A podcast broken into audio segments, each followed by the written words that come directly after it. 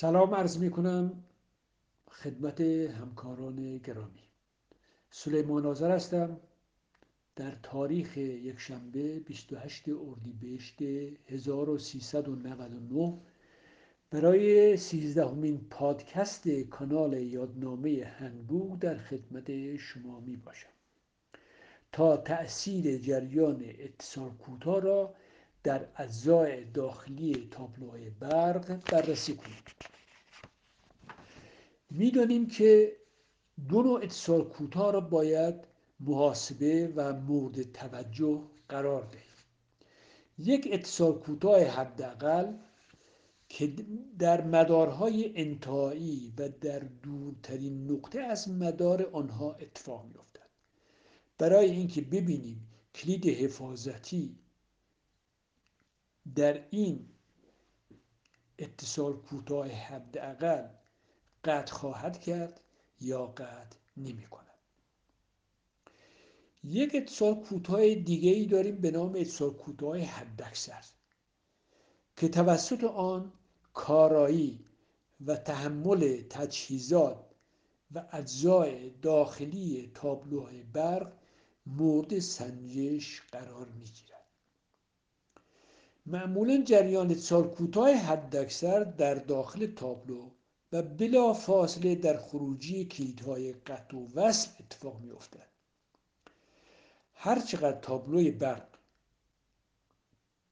به محل منبع انرژی مانند ژنراتور یا ترانسفورماتور نزدیک باشد، شدت آن بیشتر خواهد بود و اگر تابلوی برق در پست برق و در مجاور ترانس باشد، مقدار آن بر اساس جریان اتصال کوتاه ترانسفورماتور محاسبه می شود.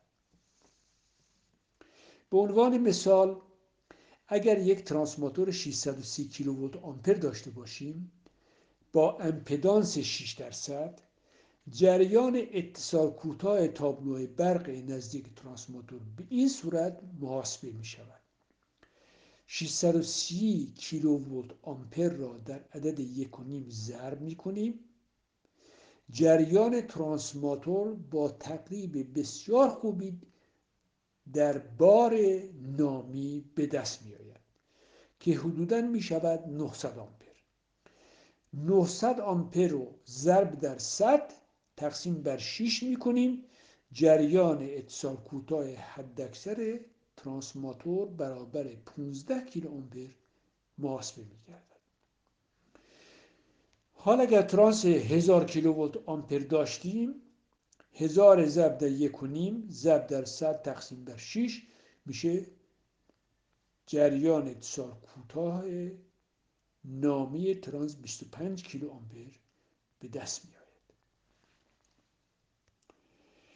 در تابلوهایی که دور از ترانس هستند باید حلقه امپدانس اتصال کوتاه را محاسبه کنیم که عبارت است از امپدانس سیمپیچ فاز ترانس، امپدانس کابل از ترانس تا تابلو، امپدانس هادی پی ای و امپدانس نول یا پن تا نقطه خونسا. این امپدانس را به صورت برداری با هم جمع می کنیم و دویست و سی را بر حاصل اون امپدانس تقسیم می‌کنیم. جریان اتصال کوتاه تابلو به دست میاد.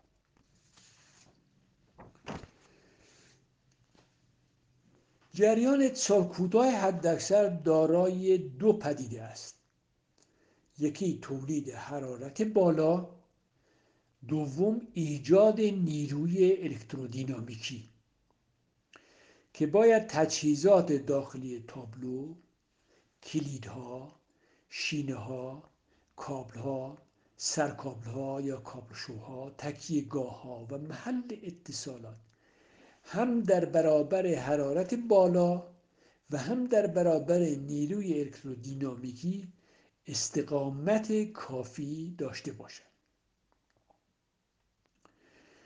برای استقامت حرارتی کابل‌های پی وی سی تا هفتاد درجه سانتیگراد برای زمانهای بیش از پنج ثانیه و کابل‌های ایکس ال پی یا کراسلینگ تا نود درجه برای زمانهای بیش از پنج ثانیه تحمل میکنند. ولی اگر زمان قطع کلید و قطع جریان برق مدار کمتر از پنج ثانیه باشد، کابل پی وی سی تا صد و شصت درجه و کابل کراسلینگ تا دویست و پنجاه درجه را می توانند تحمل نمایند. شینه های لخت اگر اتصالات آنها جوشکاری شده باشد تا هفتصد درجه سانتیگراد در یک ثانیه تحمل می کنند. ولی اتصال کابل‌ها و هادی‌ها به شینه‌ها معمولاً و عموماً از نوع پیچی و با کابلشو یا سرکابل است. بنابراین توصیه می‌شود درجه حرارت نهایی شینه‌ها بیشتر از دویست و پنجاه درجه سانتیگراد انتخاب نگردد. برای انتخاب شینه که حرارت حاصل از جریان اتصال کوتاه حداکثر را تحمل کند، در صفحه صد و بیست و هفت راهنمای مبحث جدولی ارائه شده که برای درجه حرارت‌های مختلف شینه در یک ثانیه و سی ثانیه جریان اتصال کوتاه آنها داده شده.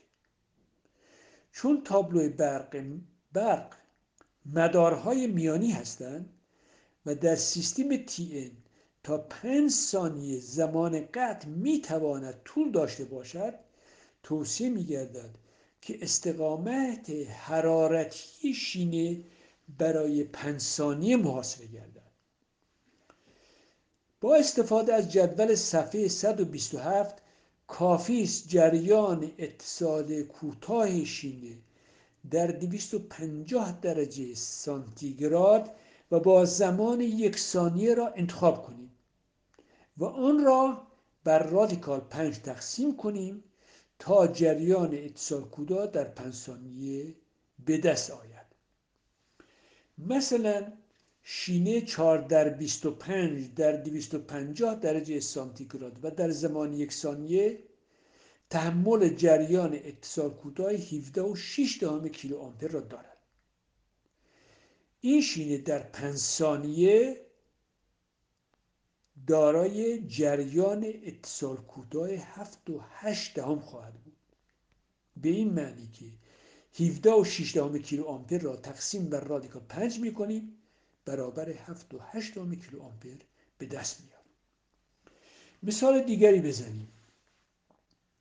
اگر تابلوی برق ترانس ششصد و سی را در نظر بگیریم، دیدیم جریان اتصال کوتاه آن پانزده کیلو آمپر می باشد.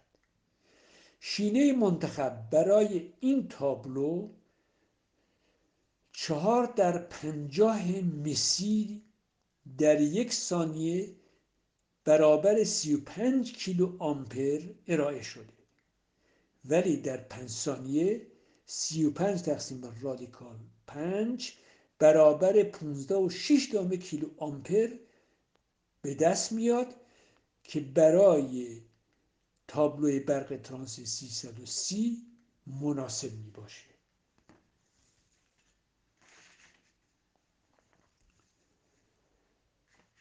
در اینجا یک نکته مهم باید منظور شود. به این ترتیب که شینه‌ای که برای پانزده کیلو آمپر جریان اتصال کوتاه در پنج ثانیه پنج در چهل مسی یعنی برابر دویست میلی متر مربع به دست اومد، آیا این شینه برای انتقال جریان نهصد آمپر ترانس ششصد و سی کیلوولت آمپر به طور دائم جوابگو هست یا خیر؟ جوابشو همه میدونیم، جوابش خیر است، زیرا شینه پنج در چهل نمیتونه نهصد آمپر رو به طور دائم انتقال بده.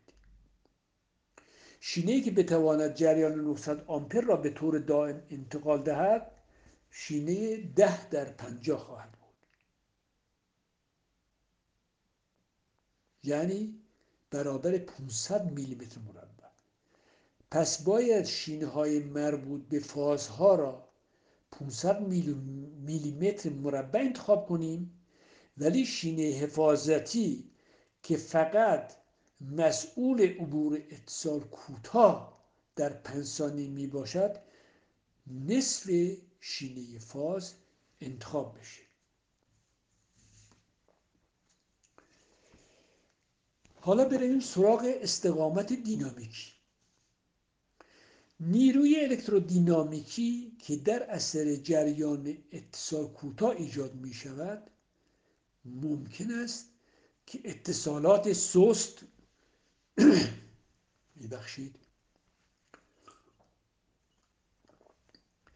که اتصالات سست متصل به شینه ها مانند سرکابل‌ها، کابل‌شوها و تکیه‌گاه‌ها را از جا کنده و شینه ها را خم کرده و دفرمه کند که باید به آن توجه کنیم. نیروی الکترودینامیکی با مجذور جریان متناسب و با فاصله شینه ها و کابل ها از هم نسبت عکس دارد. یعنی هر چقدر دو کابل یا دو شینه به هم نزدیک باشند نیروی الکترودینامیکی بیشتر خواهد شد. برای کاهش این نیرو می توانیم اولاً فاصله هادی های جریاندار را بیشتر بکنیم اگر ابعاد تابلو به ما البته اجازه بدهد، ولی فاصله تکیهگاه های اونها را می توانیم کمتر در نظر بگیریم. یعنی اگر کابلی را با کابشو به شینه وصل کرده باشیم بست پایینی کابل را سعی کنیم نزدیک به شینه باشد. این فاصله بین شینه و بست در هیچ شرایطی نباید از هشتاد سانتی متر بیشتر شود. البته هرچه این فاصله کمتر باشد نیروی الکترو... الکترودینامیکی بیشتری را تحمل می‌کند. دوم اینکه برای کاهش نیروی الکترودینامیکی شینه ها را به صورت عمودی مقابل هم قرار ندهیم، یعنی اونها را به صورت افقی قرار بدیم به طوری که ضخامت شینه ها به جای عرض شینه مقابل هم قرار گیرد. مثلا شینه چهل در پنج را اگر بخواهیم قسمت عرض آن یعنی چهل میلیمتر مقابل همدیگه قرار باش... قرار گرفته باشند نیروی الکترودینامیکی خیلی بالا و حتی تا دو برابر بیشتر خواهد شد. ولی اگر ضخامت این شینه یعنی پنج میلیمتر پنج میلیمتر آن مقابل همدیگه قرار گرفته باشند نیروی الکترودینامیکی به شدت کاهش پیدا میکنه. همچنین تکیهگاه های شینه ها هر چقدر که میتوانیم و تابلو به ما اجازه میده باید به همدیگه نزدیکتر شوند.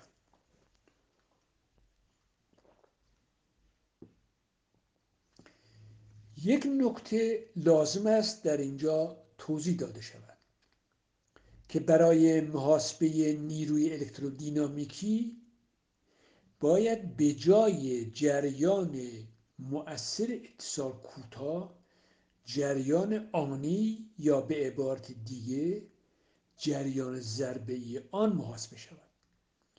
یعنی اگر جریان اتصال کوتاه مؤثر برابر آی باشد جریان پیک آن همه میدونیم که میشود رادیکال دو آی، ولی جریان ضربه آنی برابر خواهد بود با یک و هشت دهم ضرب در رادیکال دو آی و این جریان را باید برای ایجاد نیروی الکترودینامیکی اجزای تابلو منظور کنیم و استقامت آنها را بسنجیم. امیدوارم مطالب عرض شده مفید واقع شده باشد و از اینجا من با شما خداحافظی میکنم. خدا نگهدار شما و ایام بکام.